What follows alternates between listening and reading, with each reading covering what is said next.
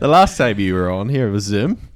That so is a little here. It big, seems like forever ago, yeah, doesn't big it? Big upgrades. Well, do you remember COVID? Does anybody actually remember no. it? It's a flash. Did it happen? Like, yeah. It is a conspiracy. We don't know. Honestly, we we questioned. It was an absolute few, flash. We like. questioned a few things about COVID and a couple of yeah. suspicious D Ms in the in the in the inbox. Like, did we all just get like a wee whiff of some M D M A type shit and then just zone out for an hour and thought we, we had COVID? I know, I know. People are now getting that again. I'm like, well, that, joking, mate. Don't start, like. Just don't. Like. Just stop, stop. Anyway, yes. Welcome back to another episode the of Unpacks, Here's the, the Crack Unpacks podcast. He started it. He started it. Something in the curry. Anyway, welcome back to another episode of the Here's the Crack podcast. Um, we have a guest on, uh, a familiar face, Chris Souter. Bertie, welcome back. It's a pleasure, lads. As I say, the last time we had you on was on was on Zoom, and we were just looking up episode twenty-three, and you're now on episode what? One forty. That one is amazing. It'll That's be one forty. Got to give you credit. Honestly, yeah. as I was saying before, before we started there, many podcasts just sail off into the sea. You have kept yeah. this going. It's really, really good. You're yeah. doing good work. I think at some stage you just need to be comfortable that you'll never surpass seven viewers. It doesn't matter. Look, even see with my D J and stuff, I get five. So it's fun. But I still do. Still do. But listen, it's a pleasure to have you back. Um, there's a lot to talk about, a lot to catch up on since episode twenty-three. Yes, a lot has happened since then. So that was, what was it, twenty twenty-one? Cheapers, yeah. man. Yeah. Two years. Yeah, obviously we've been through and got out the other side of COVID. Happy days. And then um, for me personally, been through the other side of a nervous breakdown. I know. Um, opened up other businesses and had lots of stuff, good stuff. Turned forty. Turned forty last year. Well done. Um, yeah, lads. Honestly, it's been it's been busy. Yeah, it's been good. So and bad at the same time. To run through, you do. You're a tailor. Yes. Is your main is the main. thing that you're kind of I would yes. say business still yeah still business for. Number one yeah. is still the men's the men's shop and the tailoring side of things. Business number two is now more my wife's, which is Souter and Co, the cafe. We've opened it up since then. Actually, we weren't even doing coffee, I think, in twenty-one. I think, think. Oh, were we just doing it? It, it hadn't just, started. You had the truck. You just, had just the built yes. the truck, right? So you didn't. You d- I don't think you. I think you were that. saying about locking open stores, like you. Like the goal yeah. is to open loads of stores. Yeah, and people again probably thought I was talking shite, but there we are. Yeah. But, there we are. but um, yeah, so the wee truck took off and took off really, really well, and then as COVID kind of started fading away, so it did happen. Yeah, it did yeah. happen. Um.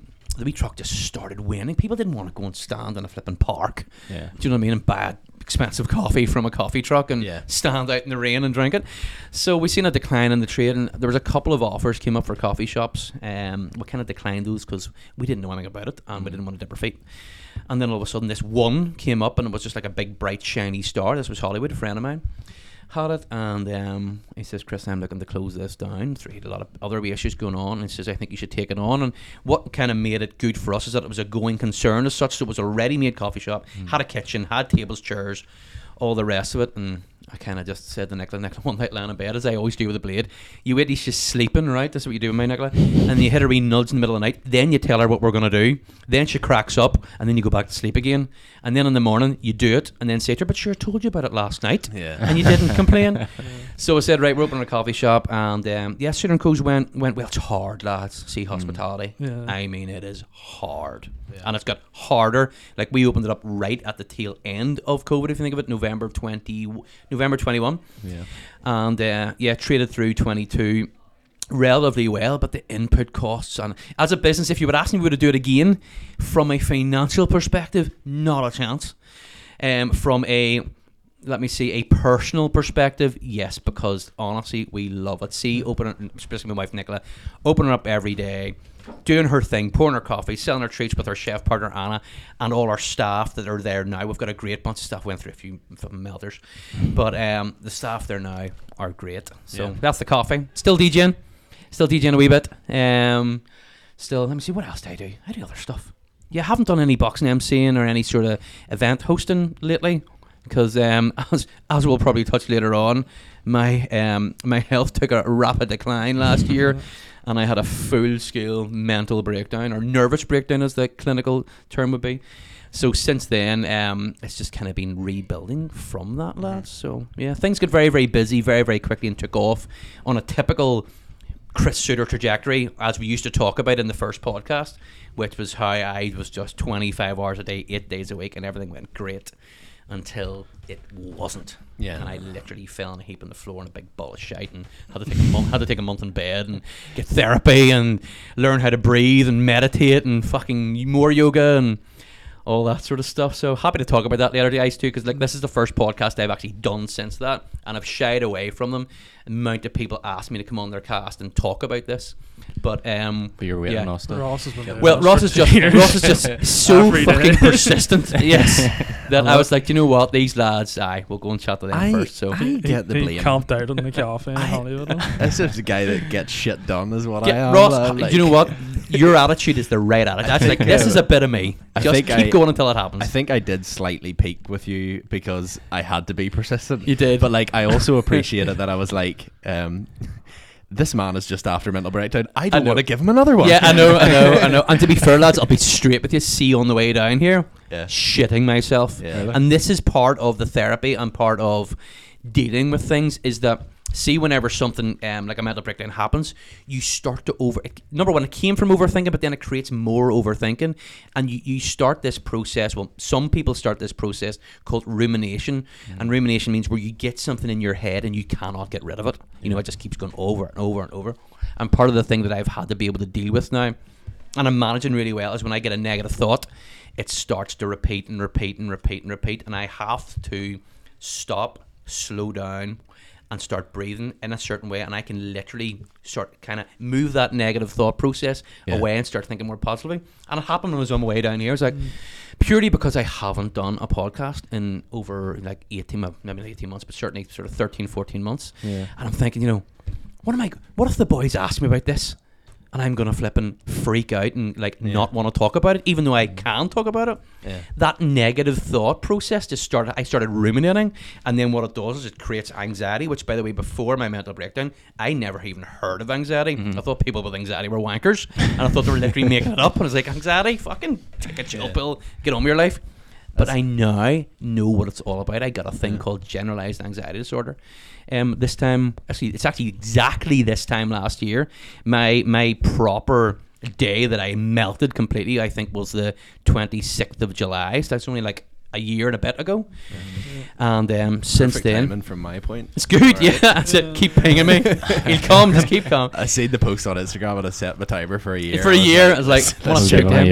Yeah. But um, but again, yeah. See, just through my kind of my, my therapy and my own self healing process, I was able to park the car ten minutes early, sat there, got my shit together, done a few breathwork cycles, said, right, that's me, I'm gonna go, let's go, do it. So it's good the way I've got these tools now. And again, I'll talk more about this as yeah. we we'll go on about mm. the tools. But um, yeah, it's been a it's been a journey, lads. It's been good and it's been bad, and like, you know, yes, you can call it a breakdown, but I like to call it now a break. It was a mental breakthrough. It's kind of changed yeah. my life for the good. Yeah.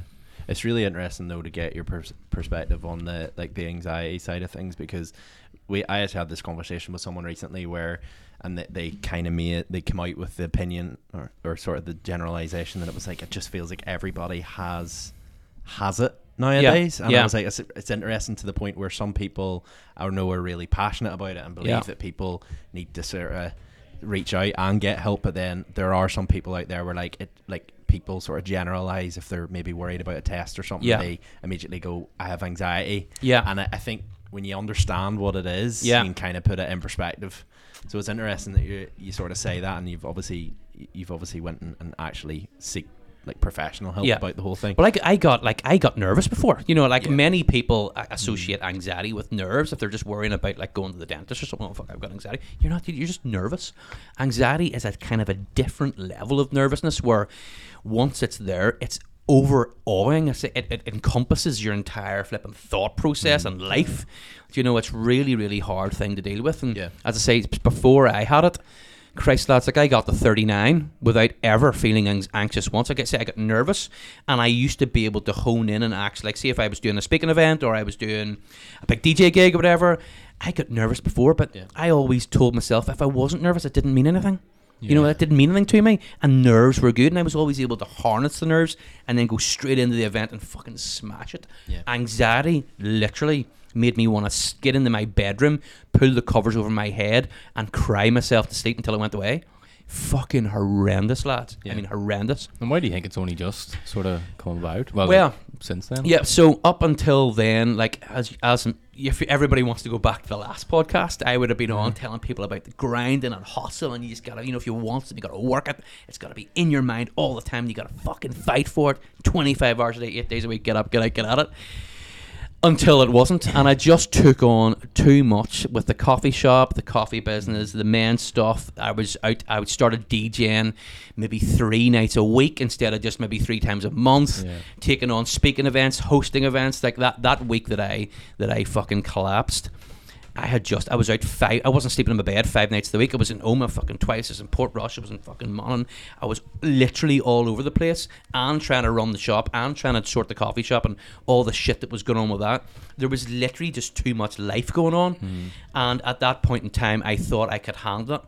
But it was the D J stuff, I think, that kind of pushed me, or was it the hosting stuff?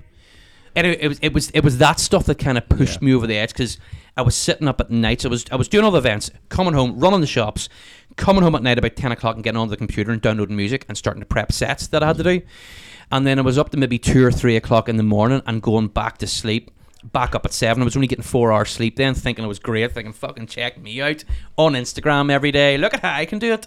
Do you know what I mean? Running the suit shop, doing the flipping coffee shop. I'm down at DJing tonight. I'm back up in the morning, hosting that event tomorrow night, doing this here, up here, measuring him for a suit. But and it was just boom, boom, boom, boom, boom, boom, boom, boom. And then it was a Friday morning, and I remember, let me get this right. I remember, yeah, waking up. No, it was a Thursday night. Thursday night, um, laying in bed, mental, got into bed. Actually, this is my one early night of the whole week. Into bed about half ten, eleven o'clock. And I had actually turned round to plug my phone in, and whenever I came back round, um, felt a wee bit funny when I'd done a twist. Mm. Sat down watching T V. All of a sudden, boom, boom, boom, boom, boom, boom, boom, boom, boom, boom, boom, boom. My heart just literally went off on one, and I was like, "What the fuck? I was like, what? What is this?" And I knew just from his from history and just from kind of knowing shit that it was a panic attack, and I'd never had a panic attack before in my life. And then because you then know it's a panic attack, it's in your head, you start breathing funny, and all of a sudden, like at that point in time, I was asthmatic and had C O P D apparently. And um, I was like, fuck me, this could kill me. Do you know what I mean? Yeah. If my fucking lungs close up here, I'm dead. Yeah. So I started, I, sh- I literally shit myself properly. Now I didn't poo my pants, but I shit myself metaphorically. And anyway, that was fine. I got that calmed down, and I thought that was it. I thought that was it over. Went to bed. See, whenever I woke up in the morning, So this that was what that was what I now know is what's called the trigger. See, when I woke up in the morning, I was numb. My hands were numb, my arms were numb, my legs were numb, my stomach, my chest was pure numb. I couldn't feel anything. And I had to get up and go and pick stuff up for Frampton and Cumber, and then get back into the shop, meet him. He was going to do an event, go from the shop to measure a guy up in flipping Derry somewhere, back down to the shop, and then had a D J set that night. And I woke up in the morning, and I couldn't feel my hands, I couldn't feel my legs, and I was just like, what the fuck has happened to me here? This is horrendous. But I, I put a brave face and I said, guys, I can't let these people down. So I literally just pulled myself together. Actually, hold on, I'm freaking out, very major part here. I woke up at half five like that, and I said, fuck this, I'm going to go for a walk. So I went out of the this house. This morning after. This is the, mor- the morning after the panic attack the night before. I went out for a walk out of my house, went down into the park, which is opposite me. Got halfway down to the park, and the, the panic attack started happening again. Yeah. And literally, lads, I did not know where I was. I'm Seriously. like, I'm in the park, and I can't remember how to get home.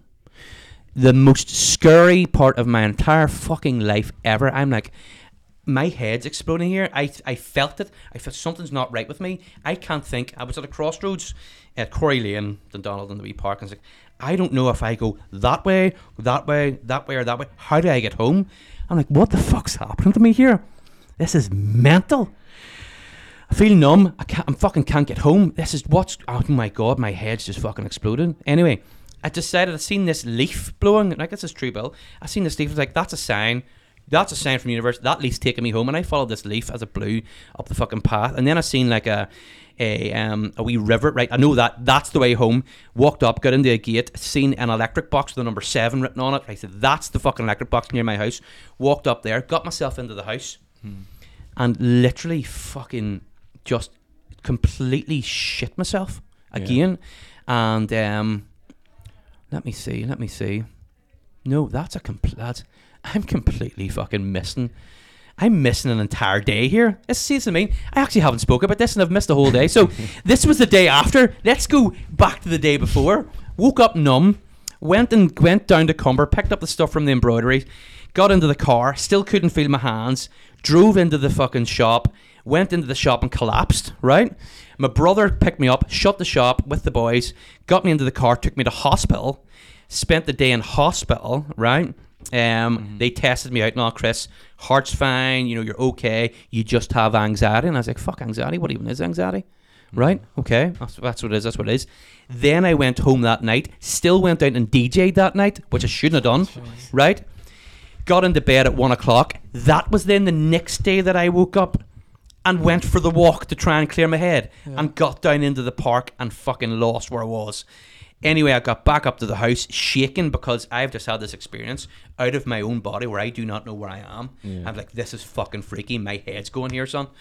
And um, I remember my brother um, and Reese came to pick me up to take me into town, into work, and I literally fell in the, in the ground in tears, couldn't move. My body just shut me down. I'm on the floor in a fucking shit heap, cannot move, cannot function. That was my nervous system after the trauma of the last two days mm-hmm. and the trauma of me just putting it through shit for the last twenty years. My body just said, no more, suit. Fucking no more. You're not doing anything. Literally, couldn't move my hands. Could, I'm just literally laying on the ground in a fucking mess. Awful.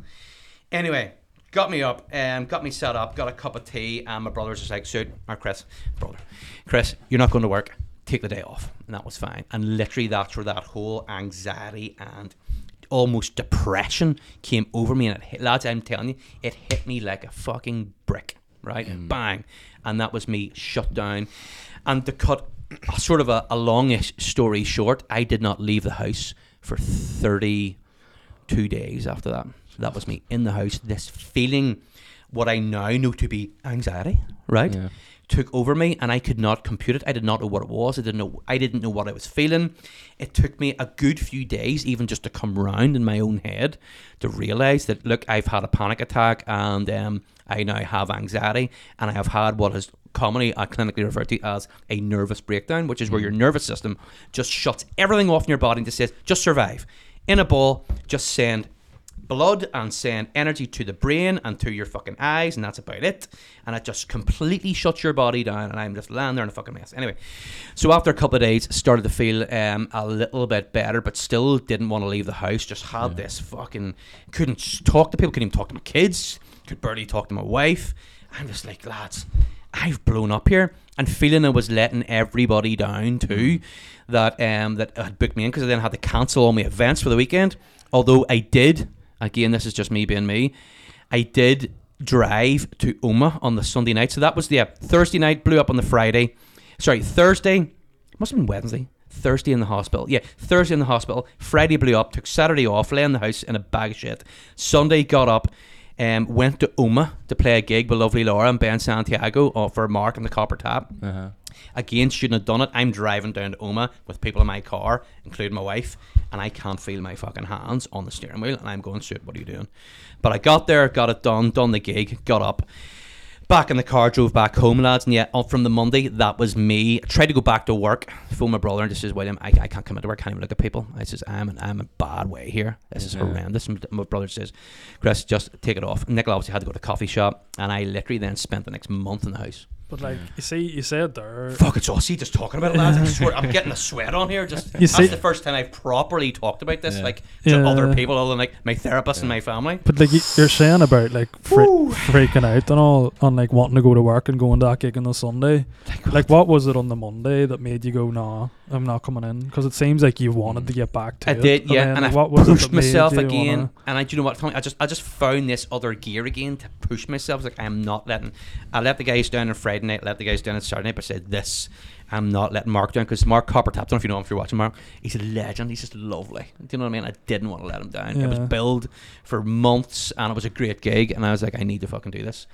And um, it's actually um, we Holly Sachs, another wee friend of mine, uh, we picked her and her husband Matt up, and, and we drove down together, and she brought me these CAMS tablets, because I had no, there was no medication involved this time. This is just, Chris, you've had a bit of a breakdown, you've got anxiety, just go home and chill out. That's what the doctor would say, you know. yeah. Um, and I was banging these fucking CAMS tablets, and Oh my God, they actually I think they actually helped a wee bit at that time. But uh, yeah, on the Monday morning time, I just woke up and I literally just had another full meltdown. Again, that that um, that build-up of stress that I now was creating new stress in my mind over the weekend from going and doing the event. Mm. That just exploded me on the Monday, and that was I couldn't even get out of bed. That was me. I was like, Nicola, you just need to leave me here. I feel horrendous. I just want to jump off a cliff. Find me a cliff. I'm fucking jumping off it right now. This is mm. horrendous. Yeah. That's the shit that goes through your mind. Yeah. It changes your whole perception on life and everything. It's just, honestly, lads, it's horrendous. But um, what happened then, kind of going forward, um, took about a week in the house, and I wasn't getting any better. I said, well, fuck me, I need to do something about this. Um, and went up there, our Donegal house, and tried to spend tried, tried to spend a bit of time up there. I started then getting into um, into self development, but not on the like because sort of business side, but personal development on how how to live life better. If you know what I mean, I started getting into this, and one of the things about me is that I'm I'm an obsessive guy. See, if I get something, I need to know everything about it, and I need to be the flipping best at it. Yeah. You know what I mean? Or sorry, not being the best at it, but the best that I can be at it. So I'm lying in bed, and the doctors then, because it had got so bad, I'd on the phone to the doctor saying, guys, this is this is terrible. You need to give me something. I'm going to fucking jump off a cliff here. This is horrendous. And the docs gave me like diazepam and all these other fucking things. And my wife, Nicola, went and got them, and I had them. But see, once I had them, I didn't want to take it because I'm not, like, I'm not that guy. When I have a headache, I don't take paracetamol. I try to, you know, if I have to and it's really bad, yeah. I try to push through it and drink loads of water and, you know, I don't like to take a lot of lot of flipping um, sort of medic, medical stuff. Um, so it's like, I'm not taking them. There's got to be another way. So I literally dived headfirst into um, podcasts on wellness and got a few books. And actually a guy called into the shop and left me a book that my brother brought home to me, brought home to me um, about breathing techniques. And I started reading that and literally just spent the next three weeks, maybe three and a half weeks, just trying to chill out. Relax, turn my phone off. I remember actually the wee thing came up on my Instagram the other day, where I just, or Facebook and Instagram, about set, uh, signing off for a bit, folks. See you soon. And that was it. That was me. I didn't go on there. Because honestly, see, even the fact of me going on to my Instagram, my fucking hand used to shake and everything. And it was, there was just this block over social media. And, you know, me, me probably thinking I was going to go on, and people are like, you know, oh, you didn't turn up to this event, and why didn't I not see you there? And I felt like I was letting people down, and I was yeah. a disappointment, and I was a failure, and all that kind of shit. And I was like, fuck this, and I put my phone away. Literally didn't go on my phone for three weeks, and just started kind of trying to breathe and trying to work through it. But then I went and got a therapist as well in that, yeah. and I got a guy to come out, out to the house and have a wee chat with me every now and again, who I, I stayed with him for about three months, and he really, really helped things out. But honestly, lads, it was fucking horrendous. Yeah, I'm sweating. It was horrendous, but completely self-induced, do you know? Yeah. And um, something that I never seen coming. And um, if um, if anything can come out of this podcast for people watching, is like, you know, I used to be all about the grind, and I'm still I am still about the grind and the hustle. But my new um, my mantra back then, I don't know if you remember it. it but number one is my always my hashtag G G G, get up, get at it. But I used to caveat everything with work hard, hashtag work hard, you yeah. know. Yeah. And that I was always trying to show off to people, look at how hard I can go.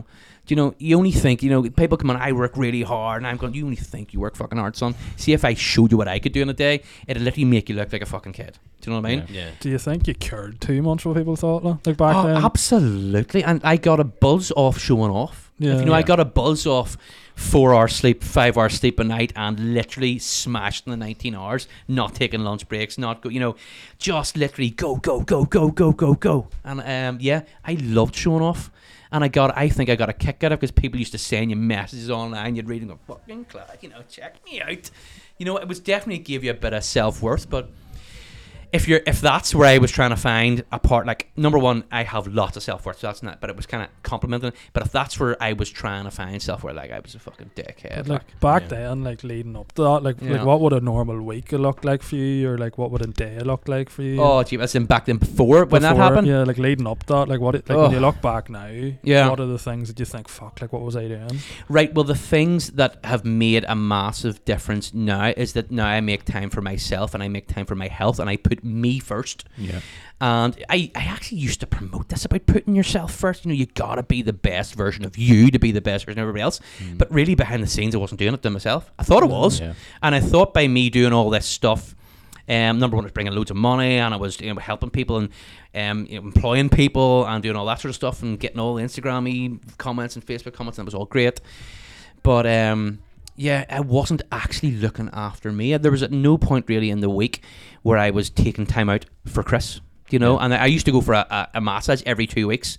And I used to think that was that was my chill out time. You know, I had forty-five minutes in the wee time massage parlor across yeah. the no funny business ads, you know, friends of mine. No happy endings. And I was um, in, the, not yet anyway, and I was in for forty-five minutes, and I was like, yeah. And he used to come out of it feeling great. I was like, I mean, fucking let's go now, you know, let's get out. Tom Smith, let's smash the fuck out of Friday. But um, yeah, it's just, it, it all built up. And so, connecting the dots, as Bill Gates or Steve Jobs, Steve was saying, sometimes you can only connect the dots looking backwards. See, connecting the dots of my life and my health and business and family and everything, mm. looking backwards, I had no more capacity for anything else. Yeah. So I didn't, I didn't build in capacity for me. So what had happened was, over the weeks, over the months, over the years previous, my body was just storing all this stress. And back then, if you'd ever asked me, was I stressed? Like, stress, can't even spell it. Don't even know what it is. Yeah. But literally, my body was just building it up. And it turned out, from a breathing perspective, I used to only breathe in the top half of my lungs, right? Cause, and that's, I used to wonder how I could function so highly on so little sleep, right? And being an unfit fat bastard, right? And it turned out that what had happened was, see, by me only breathing in the top half of my lungs, I, I'd become um, accustomed to this over my life, because the doctors told me when I was a kid I had asthma, and I was on asthma medication for thirty, no, thirty-five years. I've stopped this year, and I'm going to tell you about that in a minute. Um, thirty-five years, puffing puffers, steroids, blue fucking things, whatever else, all that sort of stuff. I was only breathing shallowly. And what that does is, you have two nervous systems in your body. You have the parasympathetic and the sympathetic nervous system. Mm-hmm. Your sympathetic nervous system is your fight or flight nervous system. Mm-hmm. Your parasympathetic is your rest and digest, right? So that's sort of whenever people are chilling out and meditating, you're doing deep breathing. Yeah. You're breathing into the bottom of your lungs. You're firing off all those parasympathetic nerves that are telling your body to slow the fuck down, and it's fine and everything's okay. And that's when it starts to eat up the stress and metabolize it, and your body relaxes. I was only breathing in the top half, and this is like, I'm talking years, lads, like decades of wee short breaths. Is this something you like taught yourself to do? Whenever yeah, this is just, it's just, just it's just from habit. Having that that kind of asthmatic label, where any time that I took a deeper breath, uh. it kind of gurgled up all the shit, and then uh, I started coughing and choking. Yeah. So I taught myself just to breathe lightly and slowly.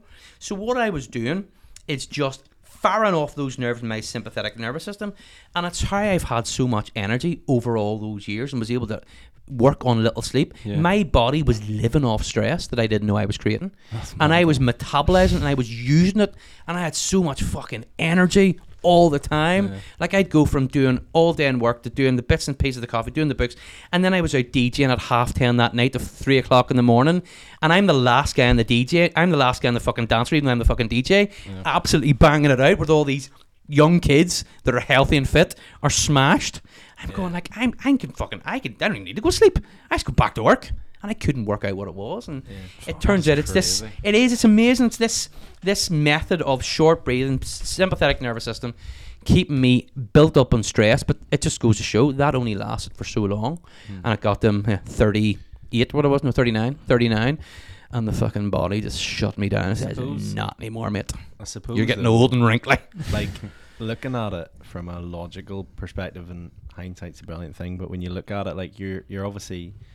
You own all these businesses and you do all this stuff. So, like, you know, like, you could decide not to do an M C. You could yeah. decide not to do a D J thing. But at the same time, you still need money. So the suit, yeah. the suit business and the coffee business is obviously something that just needs to yeah. happen. But then you're obviously a, f- a father as well. Yeah. So, like, I would just say the fact that you're waking up at whatever God knows what time in the morning and you're just on it, like, you're switched on. Yeah. And, like, I would say...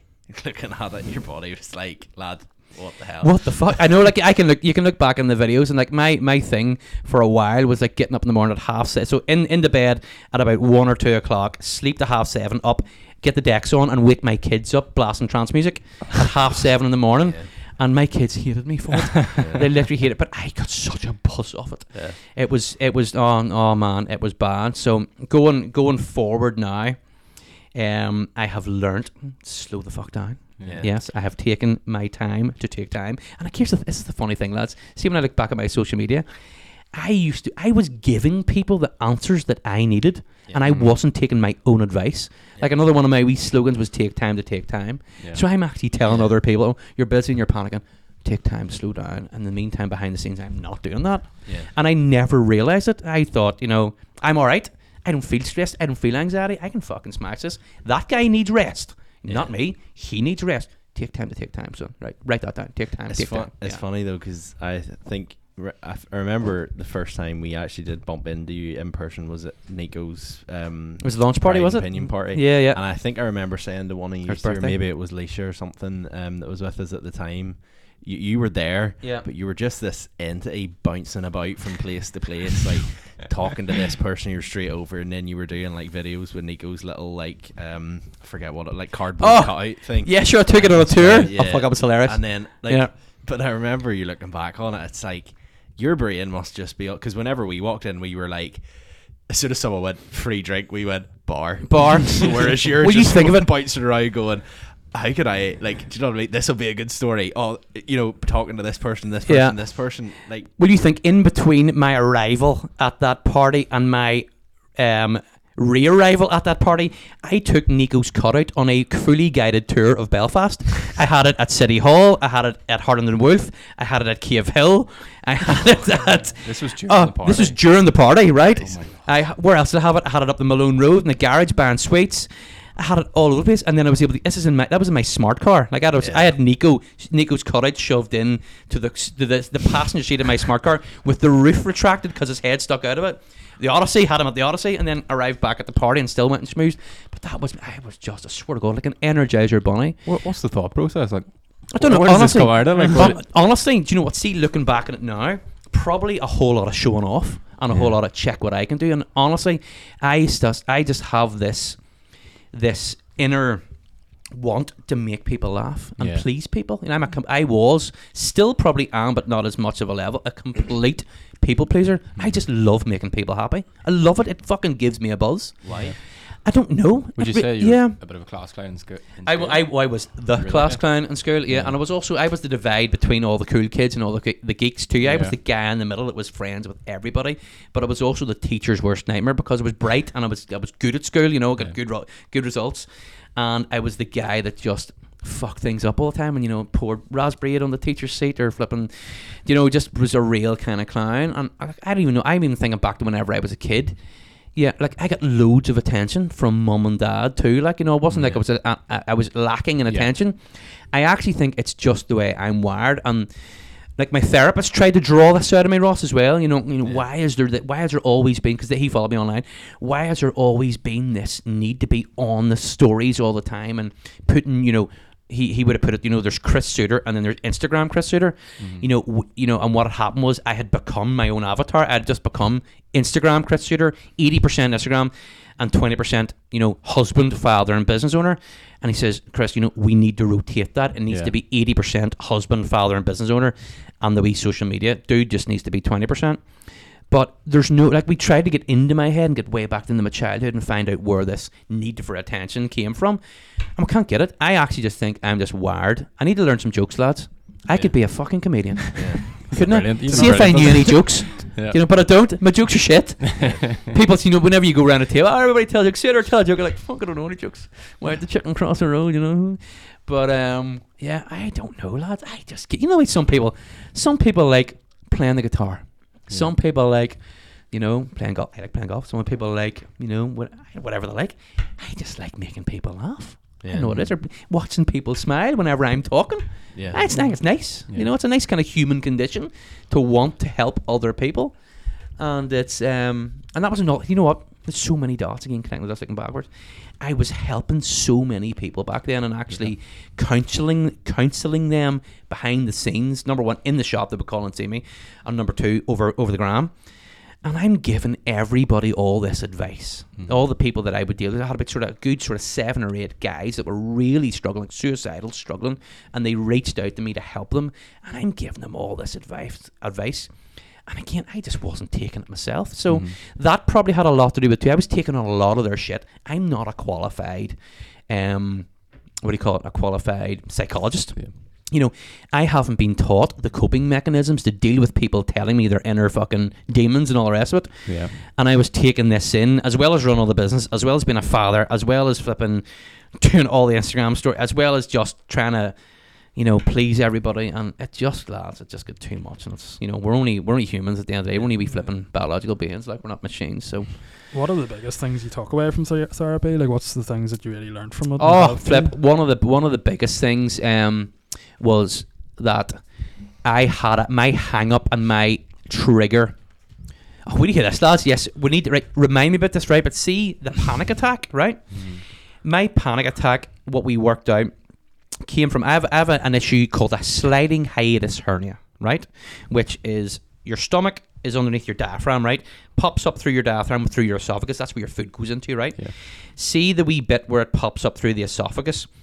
Your vagal nerve, your vagus nerve has a lot of nerve endings there, and your vagus nerve is what controls your parasympathetic and sympathetic nervous system, right? And what had happened was, do you remember I told you, lads, I turned, whenever I took the panic attack, I turned around to plug in my phone. Hmm. At that point in time, I didn't know how to hiatus hernia, right? Um, I popped the hiatus hernia out through the diaphragm, right? Just so your, your stomach pops out through your diaphragm, and that's what causes the wee hernia. When it does that, it freaks out the vagus nerve, which then sends a message to your brain that says, something's not right down here, you need to fucking freak out, you need to run away, you know what I mean? Yeah. Something's not right. And that's where the that's where the panic attack came from. Um, what what the therapist and I then went on to on to work on was, after that happened and the panic attack, I was hung up on my lungs and hung up on this breathing. Remember I told you I went into this panic and I thought to myself, I'm asthmatic, they told me I've got C O P D, I'm going to fucking die, blah, blah, blah. Mm. I then got this hang up about my lungs and about my breathing. Yeah. And that then became the trigger for my anxiety and the trigger for my new panic. Yeah. And my, my, my, my way that I couldn't barely deal with every flipping day. I just had this big, not a pain, but this big feeling of just doom and oh, horribleness. But it was triggered by my breathing. What he kind of worked on me with at the point of time is, Chris, can you can you climb a set of stairs? Yes, I can climb a set of stairs. Can you go out for a light jog? Yes, I can go out for a light jog. Can you, um, you know, can you take a deep breath and and, and I breath without flipping, without coughing? And I was like, mm, sometimes, it's most of the time, yes, I'm all right. He says, well, actually, you know, your lungs are probably, you're probably in the f- top five percent of every human that can breathe. You can, you know, your lungs are fine. Yeah. Okay, you've got asthma, just you, you'll be fine. Yeah. And it was him trying to reprogram my mind into thinking, see these things that I'm hung up on, because this is what this is what um, therapy does. They find the triggers and find out what your what what your hang-ups are, mm. and then they work on those to try and reprogram your brain, because there's there's a thing called neuroplasticity, which which is where you can see by comp- by th- your thought process of taking in the um, the data, and instead of catastrophizing it, making it good. So all of a sudden, I was I was getting a tight chest. And, oh fuck, I'm gonna fucking die again. Can't die. Got a D J set to do this night. Just fucking push on through it. So no, it's just like, I got a tight chest. Probably just, you know, stressed a wee muscle the wrong way. I'm yeah. fine. And we started reprogramming my mind, and that was that was huge. And then after that, we get into uh, breath work and like cold dip therapy and stuff like that. Mm, all right. And since then, lads, like honestly, see this, I've now started to work on my lungs and my breathing. And my breathing is now a fucking million, lads. I'm telling you. To the point where I do not take any asthma or any um, respiratory medication at all. And you remember, I had to tell you before, I was on it for thirty-five years. I was told at five years old, your son's got asthma, he needs to take that inhaler, he needs to take that inhaler, rest of his days. And that's what I did. I've taken them forever. Um, but since doing breath work, cold depth therapy, and just literally looking after myself and slowing down and learning how to mm-hmm. relax my muscles, pinging that parasympathetic nervous system, being able to relax, meditating, doing a thing called the Calm app every morning where I do ten minutes of a guided meditation session. It's my complete um, non-negotiable. I do it every single morning in life. I'm three hundred forty, no, I three hundred forty-two days into it, doing it every single day. This has allowed me to actually rethink my respiratory problems, and I haven't been on medication now for six months. I breathe like an absolute champion racehorse. I'm still a wee bit fat, so I'm not fit, right? So I still get out of breath on a treadmill, yeah. right?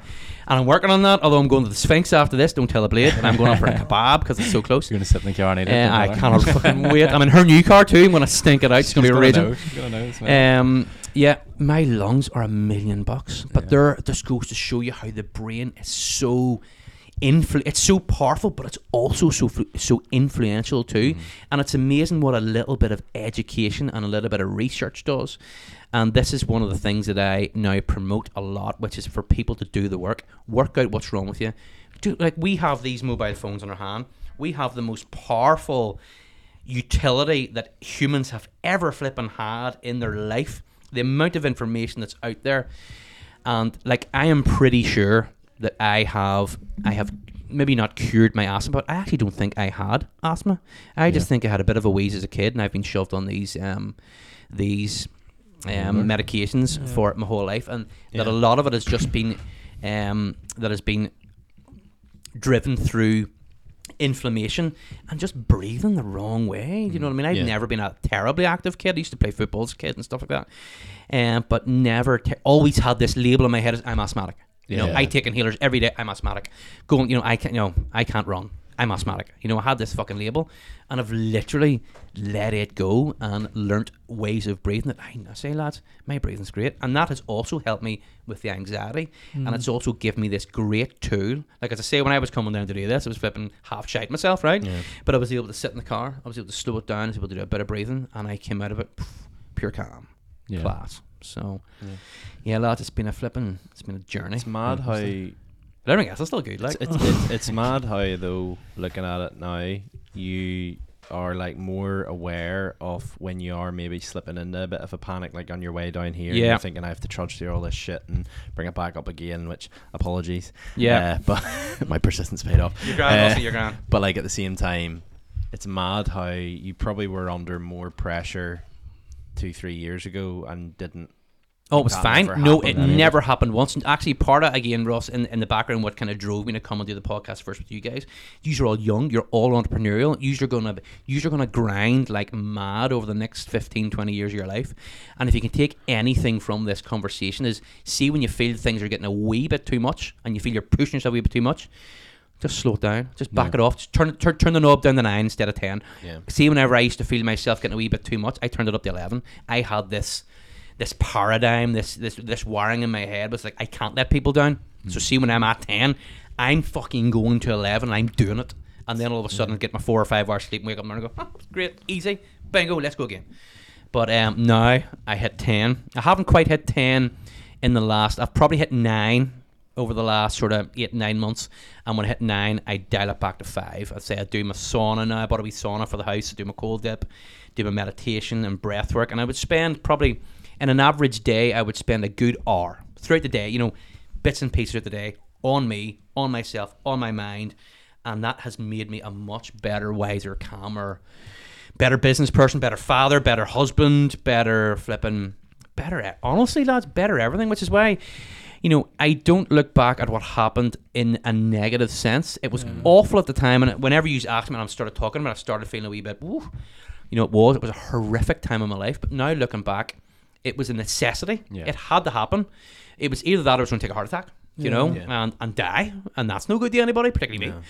Yeah. And um, yeah, it's made me. It's it's made me realize that yes, work hard, but not too hard. And yeah. that's kind of where I'm.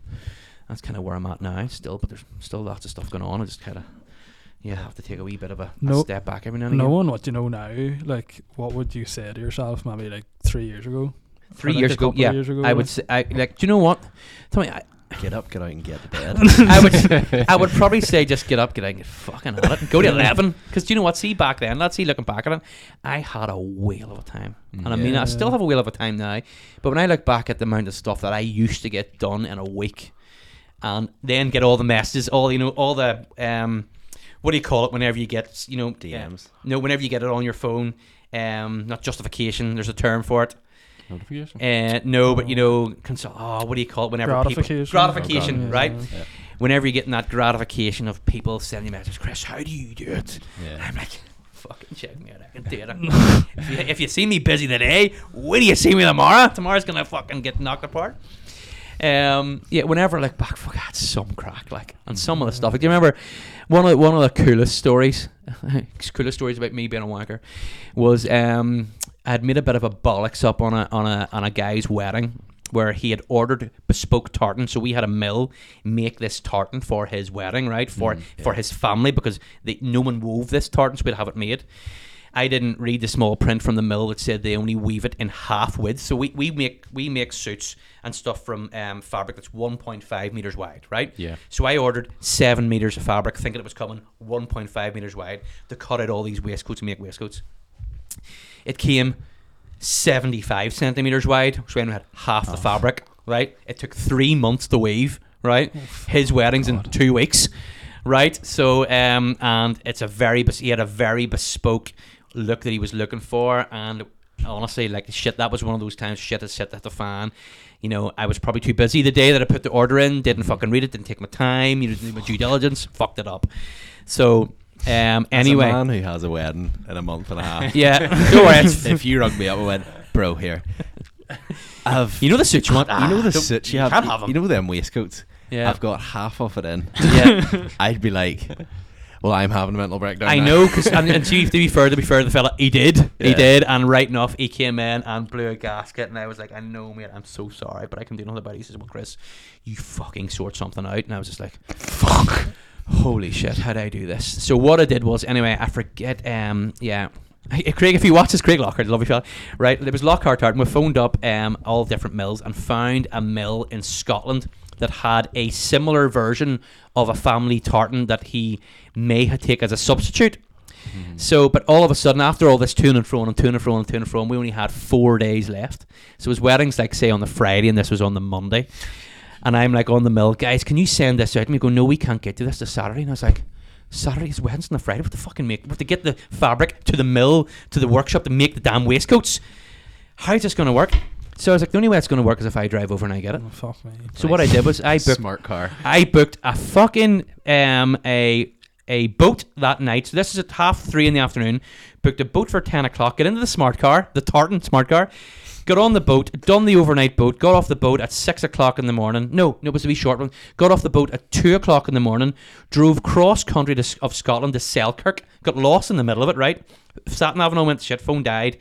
Found Selkirk by six o'clock in the morning, s- slept for half an hour, got into the girls at seven o'clock. They then pulled out the tartan, cut the tartan, gave it to me. I then drove another five hours down to our workshop in Leeds.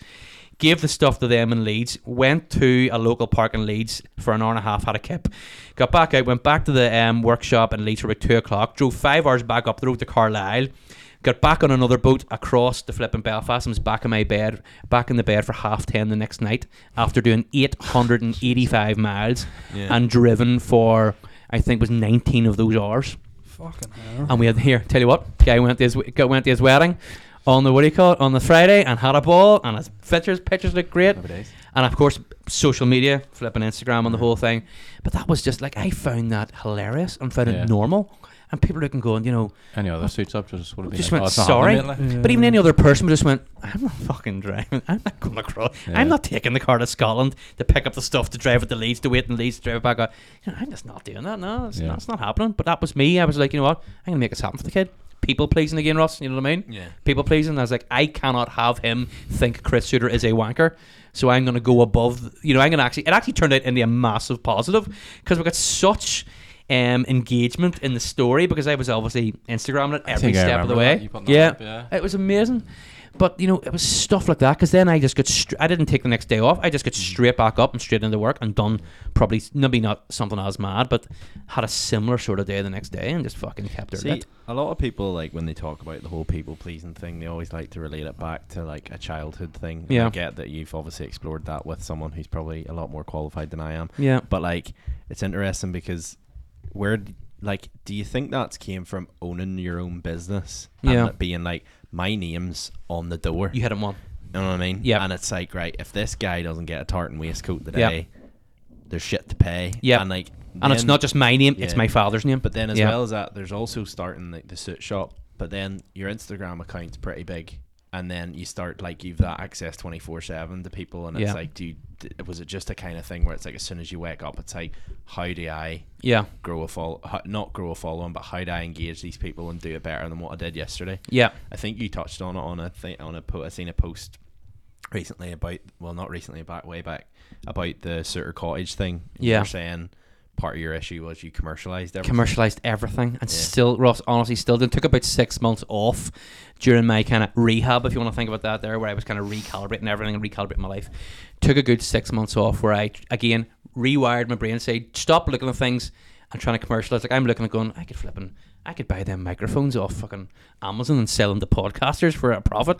Mm. You know, I'm trying to, trying to not commercialize everything for a while. But again, you know, connecting the dots, looking backwards, it's just me. It's just the way I'm wired. You know, it's yeah, just built yeah. in me. And I do, I get a kick out of it, if you know what I mean. I really, really, I, I, I enjoy the whole business aspect of things and trying to, trying to turn something profitable and trying to, again, help people with what we're doing. You know, there's... Yeah.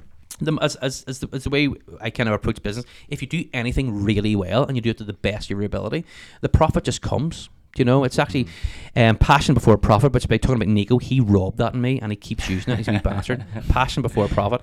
Um, that's what kind of keeps making me tick. But definitely, with the advent of social media and Facebook and reviews and all that sort of stuff, I am very much aware that my dad built up a really good, reputable business. And I think, as I touched before, with the family, the family name, the Souter name, is just a really good, reputable name, you know, where none of us sell drugs or shoot people or, you know what I mean, have really horrible lives and, yeah. you know, and, and nasty. We're all nice people. It's convenient, and, too, for the line of businesses they're in. What is? It's a good name. It works out. It's a good name. And my granny was Taylor, by the way. Um, so, I know. Well, Gra- my granny's granny. Yeah, Sammy Souter, Rachel Taylor, married, and then had my dad, and then had me. So it's mental. Um, you know, so there is that, and that was always something that was drilled into us, being brought up, is that, you know, you have to respect the name, because the family are also respectful. And, you know, whenever, like, they grew up in Monon, and um, I said I had one shoe between ten of them, like one of those literally grew up in a shack, and oh, it was horrible. But they were all very proud of who they were, very proud people, and very proud to have that family name, and yeah. everything was always very well done, and mm-hmm. Um, they really give it all, and that's definitely been drilled into me, and that's probably, Ross, where a lot of the people pleasing comes from, because I just yeah. don't want a fucking negative review or people yeah. to even think bad of me, because you know what I am, I try to be a really good person, so whenever somebody slags me off, it fucking hurts yeah. and it pisses me off. yeah. Do you know what I mean? Like, you don't, you know, people that don't know me, um, that, like, fuck, even just even on the way down here, there's a fucking neighbour of mine that hates me, and I mean hates me. He actually tried to fight me one time whenever I bought this kit car, I bought this Hayabusa engine kit car, and the very first day I had, actually, I had just brought it home, and whenever I um I brought it home, I took it out for the first time, and I flipping came out of the driveway sidewards, and this is a motorbike engine kit car, it screams, right? And I went up the flipping hill like a million miles an hour. And I thought, this is fucking great. I love this. And, and then I took it nice and easy coming into my residence there on the way home. I parked it up in the garage. All of a sudden, this big fucking bruising cunt comes dandering into my flipping garage. Was that you, Bob? Did you just go up there? And I was like, yeah, I did. I'm going to fucking knock your bollocks in. And he started chasing me around the car in my own garage. I swear to God. And I'm like, whoa, whoa, whoa. I'm going, what the fuck? What's going on? I'm going to fucking, now you fucking kill someone, that fucking thing. And I was like, whoa. I, I, so I got him calmed down, right? I got him calmed before I knocked this box in. You know? But I got him calmed down. I just didn't want him to get hurt. You yeah, know what I mean? Fuck. Bro, you don't know who you're messing with. You fucking calmed down. Anyway, after screaming at him to calm down, he calmed down. And um, anyway, went down and up the hill. And actually, his wee son came down. Um, about his wee son must follow me on Instagram. Because his wee son came down and knocked the door. And I was like, you know, hey. I was like, here's it. I was like, Chris, I'm so sorry about my dad. He's going through a hard time, blah, blah. And he's seen you driving like a dickhead. And anyway, but and that was fine. But driving down the road there tonight, he was standing outside. And the other said, I haven't seen him. Literally haven't seen him since. And that yeah. was, I bought the kit car two years ago, maybe, three years ago, maybe. Yeah. Uh, but two or three years ago, haven't seen him since. Driving down, I was just like, you know, hey, maybe he's calmed down a bit. And I, I waved at him then in the road. He just went, he just washed me down the road. I was like, he fucking hits me still. Like, my God. But that sort of that sort of shit, Russ, annoys me. But, well, it would have annoyed me more before. Now, yeah. with the whole meditative side of things, I have learned just to let things go. And I'm really good at that. You know, whenever I can sit down at night and you go through a few mantras and just think things you need to let go. Things that are annoying you, things that are causing you stress, things that are, you know, creating, making you breathe shallowly, things that are yep. building up in you. Just learn to let them go. So I'm going to do that tonight. He's getting let go tonight, whether like or not. Kids comes down, tries to knock my bollocks in the game.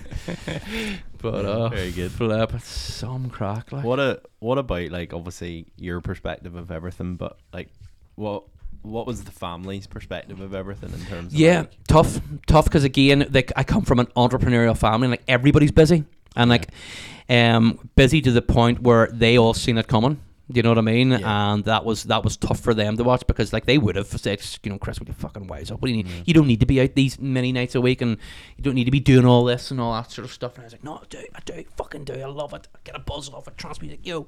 So was um, a competition last back there with the family. See who know, works the hardest, sort of thing. No, well. Well, fuck, maybe now you asked that question. Maybe there was. Lad, do you, know? you don't yeah. need a therapist. You need me and Jay. Do you know, that's it. Honestly, maybe there was. Yeah. An hour this yeah. every week. Because again, you know, we we are a very hard worker. Everybody has had to work for, yeah. for their money and work, you know, and work to get to where they are in life. And yeah, part of me probably was again maybe with my obsession with being the best of everything, or being the, as good as I can be. I knew my, I knew, or sorry, I thought I knew my capacity back then was just more than anybody else. Yeah. Like literally, I can fix anything. See if this fucking table broke, I can fix it.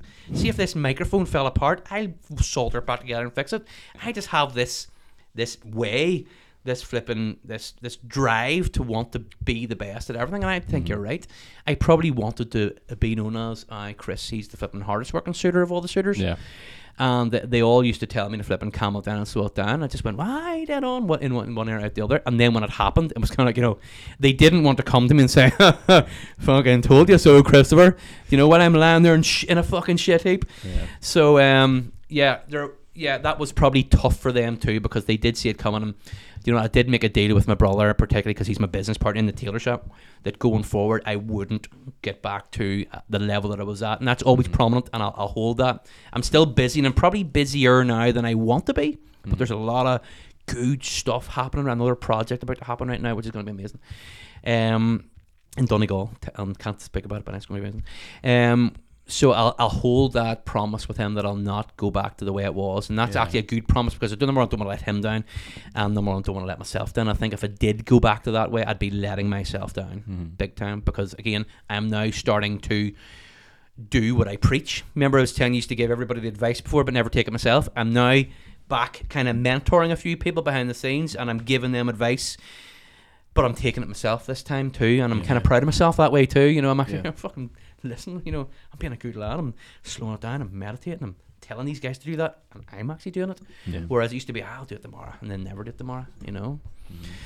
It's a, but, uh, it's a weird posi- it's a weird position, I would say, for you to be in. It's probably a very, like, chaotic, because you're probably looking at things and going, if I go too hard, I'm going to go bang. Yes. And if I do nothing, I'm going to go bang. Well, you see, like, one of those things, there's a fine line there. I have a wee bit of a niggle at the minute that I just fucking have to, you know, remember I was talking about the dial and the knob. You know, I've been to nine a few times in the last eight months. Part of me's thinking, I'll just give it a wee fucking ten just to see what happens. Do you know what I mean? Just fucking give it a go. And actually this this um, last week was, was sort of tight a wee bit. It was I last week would have been a nine, because I was doing a I was doing a, a D J gig a couple of gigs, but I was doing a D J gig on Saturday night called Pop World, right down in Bennett's and Portrush. And like I'm like, what the fuck even is Pop World? And I said, we Chrissy read my book, say, ah, I'll do that, no bother. And then after flipping hung up the phone, I'm like, what the fuck do I know how to do Pop World? I do flipping E D M and hip hop, and you know my trance. And I don't do trance in clubs. I do like a like a dance music style set and and yeah. R and B and stuff like that. I was like, what the fuck's Pop World? You know, he goes like, I know Westlife and One Direction. I'm like, I don't have any of that. No problem, Chris, I can do it. I'm going to fucking have any of those tracks. Yes, no problem, I can do that. And that was the old me. The old me was say yes and then work out how you're going to do it. Mm-hmm. So there was sort of two or three days. My brother had left. He was away on holiday, so I was running the shop on my own. And the coffee shop was going good, and there was lots of stuff going back, which sold the coffee truck, and I was helping Marty out, getting it set up. And like I'm trying to find room within that to get on the, on the, um, the net and download the tunes that I need to get. And again, me trying to be the best at it, I'm every night lying up in bed watching Pop World videos of all the other different Pop Worlds around the country, seeing what tunes they use, writing them down, creating a flipping list of stuff I have to download. Built that up then to the Friday, couldn't get near my computer to download it. Had to bring my computer into work with me on both Thursday, Friday and Saturday. The shop was so fucking busy I couldn't get at it. So it was Saturday and I have no tunes. Do you know what I mean? I'm going, I have to go tonight. There's probably, you know, three or four hundred people coming in to watch me play and play tracks. I've got, you know, fucking hip hop, and they're here for Pop World. And um, but thankfully, I got a wee space in the afternoon, and I got lots of it downloaded, and that was fine. But that was a wee point, you know, a wee pointer back the way I used to be, which was saying yes to being a yes man, yeah. saying yes to stuff that I really just say, do you know what, Pop World, Chris, I don't have the tracks. you know, he'll find another D J. You'll get another, I'll do the next week. You know, I'll go back to standard dance music.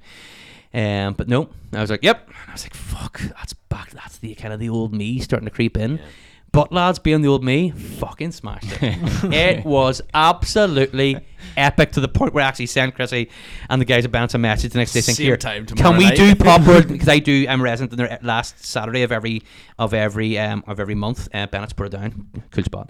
And um, I was like, can we do it next next next time? Like, there was me playing One Direction in the middle of a set, and I'm yeah. telling you, lads, through the video after it, it was absolutely amazing. So you're right. So you know where D J set goes. D Js try to throw you wee curveballs to keep the dance floor and keep everybody just kind of wondering what's going on. So you're maybe playing some kind of pop music, and then you go into a bit of dance music, and then all of a sudden you just flip and spin it back and come straight into The Story of My Life by One Direction.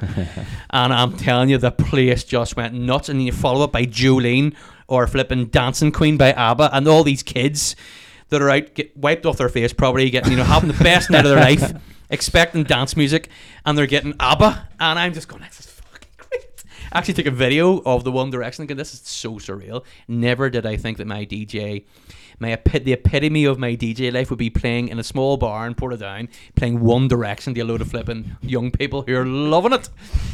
But uh, yeah, so the dial went to nine um, last week, I would say, but there is that wee niggle. I'll just give it a fucking ten, and it's going to have to go to ten over the next couple of months on this new mm-hmm. this new Donegal project. But um, mm-hmm. yeah, cool. So we'll see, we'll see what happens. The good thing is, um, Jay, I've got I've got the tools now that if I do get overwhelmed again, I know that I have the tools to deal with it. Yeah, you know, and I know that if that kind of anxiety type thing came and hit me again, or a panic attack, that number one, it will not last. That's the thing, because that's the thing. When you go through therapy, this is part of what happens too.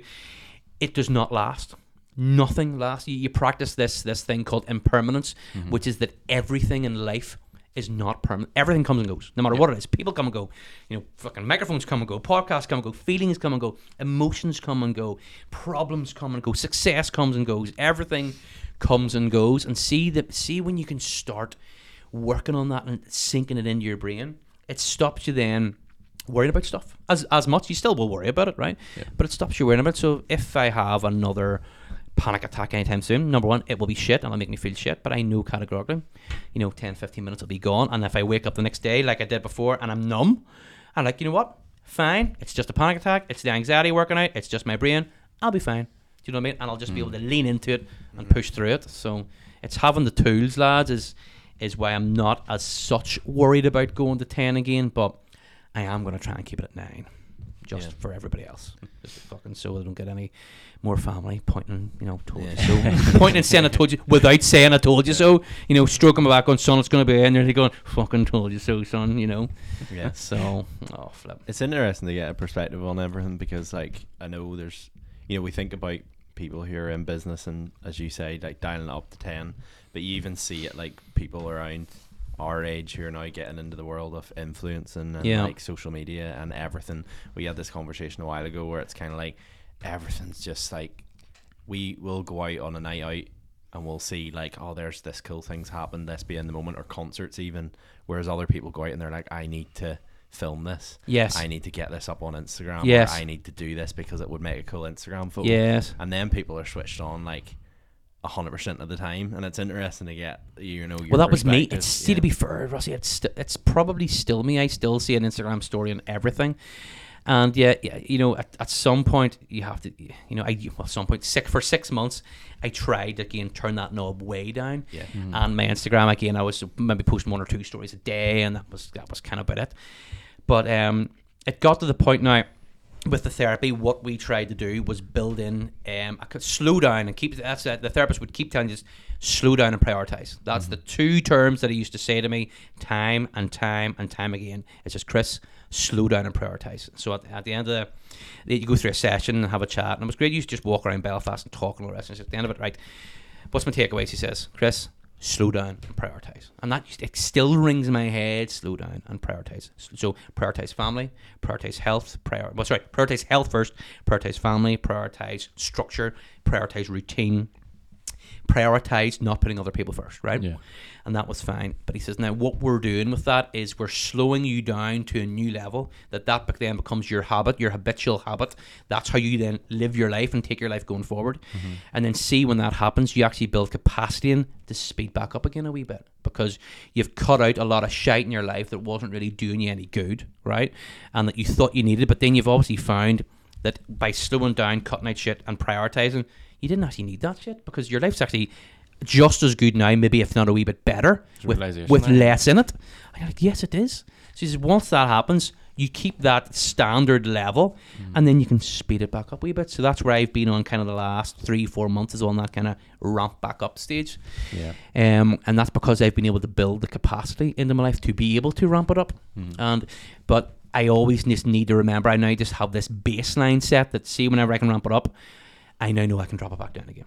And that's what I didn't have before. I just ramped it up, lads, and I was there, and then I ramped it up, and I was there, and then I ramped it up to a point where there's just, you know, there was only so much physical stuff a human could do in one day, mm. and that's where I was at for so long. Um, and that's not where I, I don't ever want to be there again because, yeah. as you can see, lads, it fucking it doesn't work. You know, you, yeah. I mean, you I don't know if you've had any of those kind of crazy mentor-y type people on that give it. You know what I mean? Give, you know, give it what I used to give it, but in a much more aggressive kind of. This is what you fucking gotta do to win. You gotta go, go, go, go. Mm.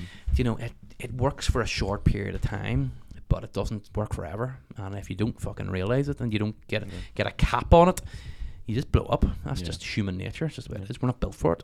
Yeah. So, yeah. What, what what are your thoughts on the sort of that that oh that clicky that things? Yes, that's in like the the influencer type stuff, and no, in terms of you know people who are on and they're like give it a hundred percent, give it everything every day. Well, let's just say like see over here. I know everyone, Ross, as you know, and I generally flip and know what they're all about, and what's said on Instagram and what's said on podcasts is not exactly what happens behind the scenes. I was, I always thought I was a wee bit different than that because what you seen on Instagram was exactly to the letter what you got out of me. Anybody that ever met me say, huh, do you know, I used to see on Instagram and you get up, get out, get at it, and I just thought, you know, you're a fucking numpty and you were lying, that you know was, what I mean? That was funny enough, that was the only question that, I'm, that was asked that I'd managed to not fit in to yes. the thing someone asked, is he always like that one hundred percent of the time? one hundred percent of the time, categorically. In fact, it was worse. There was yeah. stuff that I couldn't even fit on my Instagram stories, it was that mental. Yeah. I think we got um, that realisation the first time we done the podcast, it's like, he's actually like that like in real all the time, like, and yeah. I'm actually, and to be fair lads, I'm, I'm, I'm even feeling within this podcast, like, if you know, my speech is sped up and like the whole thing, I'm fucking ready to go, lads. We're going to partying after this. You know, we're going, we're fucking going to the Sphinx. Kebab and then a rave with a lovely breath. But uh, yeah, I just have to, and I just have to keep control of that, that I don't need to pretend, not, no, sorry, not pretend because that wasn't, I don't need to be anyone else other than just who I am and, mm. and you know, and try and not flipping. Uh, I've actually forgot. I've actually not. Hold on. Tell me that. Ask me that question again, Ross. My mind went just, blank. It's just obviously like we were talking before we started, and like on TikTok and on like the, obviously this is the one thing that you kind of see always popping up. And we're always we always kind of take the piss. But the motivation is like, yeah.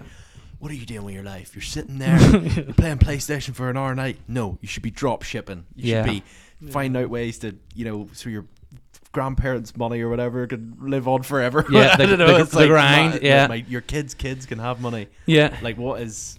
Uh, what's my take on that? You know, on that? See, to be fair, there is, there's definitely a lot of good in it. There's a lot of lesson that you could take out of it. Um, but I think it needs caveated with you got to look out for yourself, you got to look after yourself, and if you can build capacity to be epic at drop shipping or doing whatever else, as long as you build in to your lifestyle a little bit of time for yourself. Yeah, categorically, like that's what that's probably one of the biggest eureka moments that I have had in the last year is that speaking to so many super successful people that I know personally and super successful people that I don't even know personally, that the really successful ones all have been able to build spare time for themselves. And I didn't know that. You know what I mean? I was I was the guy just push, push, push, push, push all the time. And I just thought that's what they did because, you know yeah. what I mean, that's what you see on their, their gram and all the rest of it. But literally, you know, you'd speak to one guy who, uh, we've one really good customer who's a flipping billionaire. He'll only work, he'll only work four days a week. You know, I used yeah. to think he would be running his businesses seven and days. He's multiple seven days a week. He says, no, he says, I only do four. He says, I pay people to run them for me. Mm-hmm. He says, and within those four days, those people come to me and tell me what I need to know. And then I tell them what I want them to do. And then three days I play golf. He says, I let it go to the golf course and I play golf. And he says, then I'll sign me up. I know. And I'm thinking, fuck, is that, you know, you're yeah. a billionaire. And that's, he says, yeah, that's what I've done. He says, I've hired really, really good people to manage my shit for me so I don't have to, and I pay them really well. And they then work for me really hard, and that's how it's built my wealth up. And I was like, fuck, yeah, other people. And then the control freak in me's going, I don't fucking want other people to run my stuff. I want to do it all myself because that's what I do. So um, yeah, that's probably one of the probably one of the most eureka moment things that all these people that I all these peers that I used to look up to, mm. I didn't know that they meditated. I didn't know that they did cold. They used to go and you know they would go and many of them go cold dips in the sea, and I used to you know just I just, I just didn't know that. I just thought you had to grind all the time. So yeah, yeah I think those like TikTok, those memes and those reels and stuff like that, Rossi, are are very good, and they should be used as um, motivation to kind of kickstart you, but they shouldn't be used as um, inspiration. You know, inspiration is something that will make you do something for a long time. Yeah. You know, you shouldn't be inspired to work twenty-five hours a day, eight days a week. You know, you should be motivated to start, but you should be inspired to have a go- an end goal and work out a nice, clean, healthy way of getting to that goal. So, but that's not, you know, that's not going to get the clicks, that's not going to get the likes, that's yeah. not going to get the views.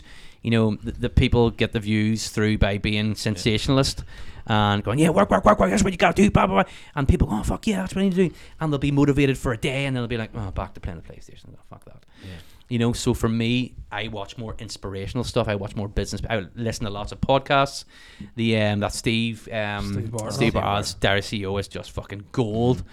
Um, yeah. So rather than watch those kind of motivational style people that like you know like Goggins, you know like yeah. David Goggins, it's just you know lightweight. No, who's gonna carry the boats? He's just you know for me, I respect him for what he is and what he's do. do I, but I think he's. A lot of his content is actually harmful, you know, because it's mm. there are young um, entrepreneurial people, particularly um, probably around your age too, that are that are looking for that flip and drive. And like, I need to be like Goggins. I need to be doing ultra marathons, mm. and they'll end up, you know, just push your body to the flipping yeah. point of where it's busted. And you know, there are certain people I think in life that can just, you know, that are just different. Mm. Goggins is built different. Yeah. You know, him telling everybody to fucking, you know, you don't know me, son. You don't know me, so who's going to carry the boat? You know, that's, you know, doing five hundred fucking chin-ups. You know, there's only going to be, you know, five or ten people in the whole of humanity that can do that.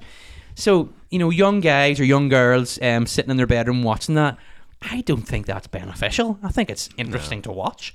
But the likes of Steve Jobs, aren't Steve Jobs, Steve, um, Stephen Bartlett interviewing Cody Sanchez, who she's the girl that does the boring businesses.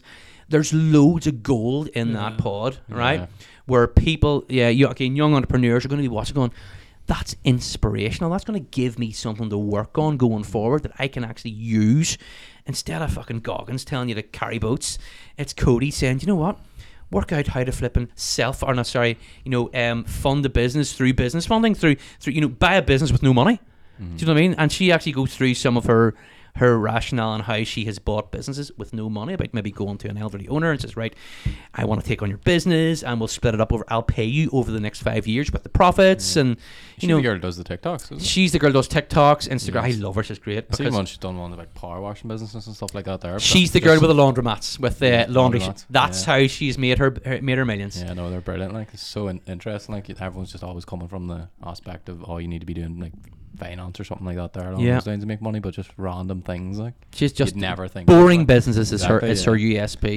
Yeah. But yeah, that's that's where I'm at with the whole motivational thing. Yeah. And I would always have put myself out as a motivator and not an inspirer, but I'm hopefully now kind of making that transition. A realistic mm. speaker. Uh-huh. Absolutely. And do you know what? Actually, I did, funny enough, thinking back, I did one event in that eight or nine months. Again, I wouldn't want to let the guys down for the young professional, young professionals. Academy or something like that, big event at Crumlin Road, and they put me on stage. This was like a month after my breakdown. Like, put me on stage with um all, other really kind of influential business people, and David Mead was interviewing us, and he, David, kind of, I mean, David are good friends. He kind of knew what to ask me, and I literally fucking poured my heart out to those guys on stage a month after. Yeah. Horrendous. I honestly felt awful. Fuck, honestly, it was her, uh, fucking horrendous.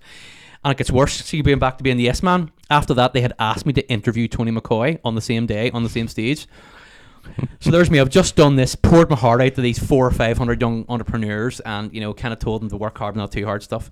And then literally, I have to fucking, I have to interview t- Sir Tony McCoy live in front of them. Have no questions. Don't know much about him. That was me just throwing myself in at the deep end. Yeah. That was post breakdown, yeah. And that I think um, Tommy actually sent me off on another like month and a half of just yeah. pure anxiety and like, what the fuck am I doing in my life? Why can I not say no to people? Yeah. This is before so, you even learned any of the coping mechanisms. That was that was du- I was during and at that point in time, J two. Like I was, you know, you have to stick at med- meditation mm-hmm. and you have to stick at breath work. You know, I did for about the first three weeks. I was like, fucking bollocks. Yeah. You know what I mean, this is doing nothing for me. I'm doing these flipping these these these um breathwork exercises, doing nothing. I'm sitting here trying to meditate. I'm fucking fidgeting. I don't, you know what I mean. I'm thinking, what's he doing over there? What you know? There's nobody in the room. I'm like going, have oh, look at that's a nice cushion. We've got. Oh, fuck, meditate. Right, okay. Jeez, look at the stain in that carpet. And meditate. You know, there's um. It took me a while. I just mm. I I again me wanting to be the back to being wanting to be the best at everything. Yeah. I was like, I am fucking. Pushing at this, I'm going to be the best meditator I can be. I'm going to be the best breathwork I can be. I had to keep at it because there was so many points in time where I was like, "This yeah. is bullshit." But mm. see now, lads, honestly, life changing. Yeah. Completely has changed my life for the good.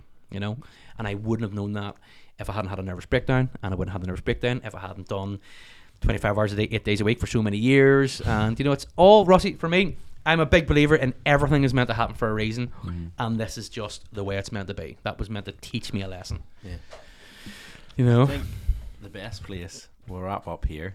It's been yes. a very interesting conversation, but you just talk, you just very quickly glanced over. Everybody should have an end goal. Yes. What's your end goal? End goal has changed, right? So back in twenty twenty-one, when, when would that, twenty twenty-one? When would that have been? I'd bought my house in Donegal, hadn't I? Yeah. Yeah, right. So back yeah. then, that was the goal. If you remember, that was actually a part of part of me kind of blowing up too, because there's all these different fucking facets with a hiatus hernia and too much stress and all the rest of it. That I'd kind of lost my way a bit because I'd ach- I, had, I had achieved everything materialistically yeah. that I thought I wanted to achieve. I had plenty of money. I've got, you know, beautiful wife, good two good kids, all the cars I ever wanted, a really nice house. Um, my end goal was to own a house in Donegal. Fucking smashed that. And I was like, this is great. You know, fucking check me out, pat me in the back. This is lovely. And then all of a sudden, it's like, right, fuck, what do I do now? Like, holy fuck. I don't, I, don't, I don't know. I don't know. I don't know how many goals. I was like, this is awful. And that was, you know, there was definitely a wee part of that in the whole. I was trying to fill a void with just yeah. getting busier and busier and trying to fucking take my mind off it. My goals now have changed. So there's, there's you've got different, you've got um, like physical goals, which is like materialistic shit, yeah. and then philosophical goals. My philosophical goals are number one, to try and keep bettering myself as a human, keep learning more stuff about breathwork, meditation, and wellness. Help spread that to as many people that want to fucking listen to it, because I have been there, I've done it, I've got the fucking t-shirt, I'm still wearing the thing, it's a wee bit sweaty, but um, yeah, do that. And then another philosophical goal is to be as good a husband as I can be and to look after my two wee kitties, because that's, you know, there was one point in time when I was off off work and I had took the girls out on a bike ride and I was cycling along the flipping greenway behind them, and I just remember looking at them and going, I've missed their last two years of them growing up. I was like, there's Ava, Ava's eleven, Lois is nine, and I'm cycling up, and I started crying and fucking floods of tears, because, you know, during the the um the the the recovery process, if you think of it from a mental breakdown, all this emotion, and it can come out at any time, and it's triggered by certain things. And all this fucking emotion came out of me, and I was just, oh my god, I couldn't even see him. I'm like, fucking slow down, slow down, I fucking can't see. I was like, oh, Daddy just got something in his eyes, you know, that sort of thing. Are you okay, Daddy? No, I'm alright. I'm fucking gurning. And all this big, this big release of emotion came out.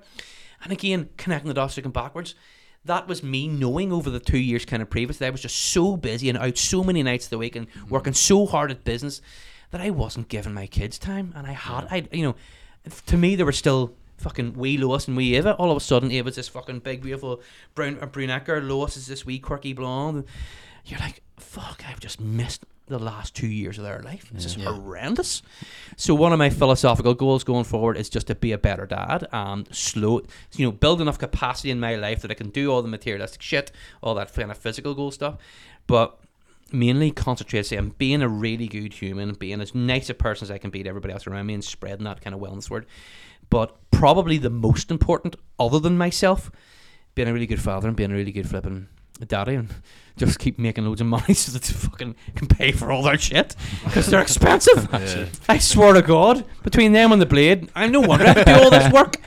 I was even actually thinking there, um, just thinking there when I was DJing on Saturday, and I go, I really could need to be doing another one of these a month because of all these fucking bills and all the rest of it. And Ava's going to big school now, and she's going to Sullivan um, in September. That's going to bring a whole new level of costs with it. Um, yeah. Yeah, they're only getting more expensive. And like Christmases and birthdays are now fucking four figures instead of used to be, you know, B and M bargains, Christ. Whole of the shite toys for, you know, yeah. forty, fifty quid. There you go, girls. Oh, look at my toys, daddy. No, it's iPads and laptops and yeah. flipping. Yeah. Oh, Jesus. Nightmare. So I think goals going forward have changed from trying to set milestones of business and of money and of materialistic shit yeah. to now mm-hmm. milestones of, right, let's just get the kids in the big school, okay, let's get the kids to university, okay, Nicola has always wanted her big ho- we got the, done the big holiday this year, but uh, we've done America, we've done Bahamas and fucking Orlando and Vegas, and that was great. Um, and then um, I need to give probably Nicola a wee bit more of my time now too, because she's always been the one behind me picking up all the shit anytime yeah. like I, she would never know my schedule. She didn't know every night of the week if I was in or not.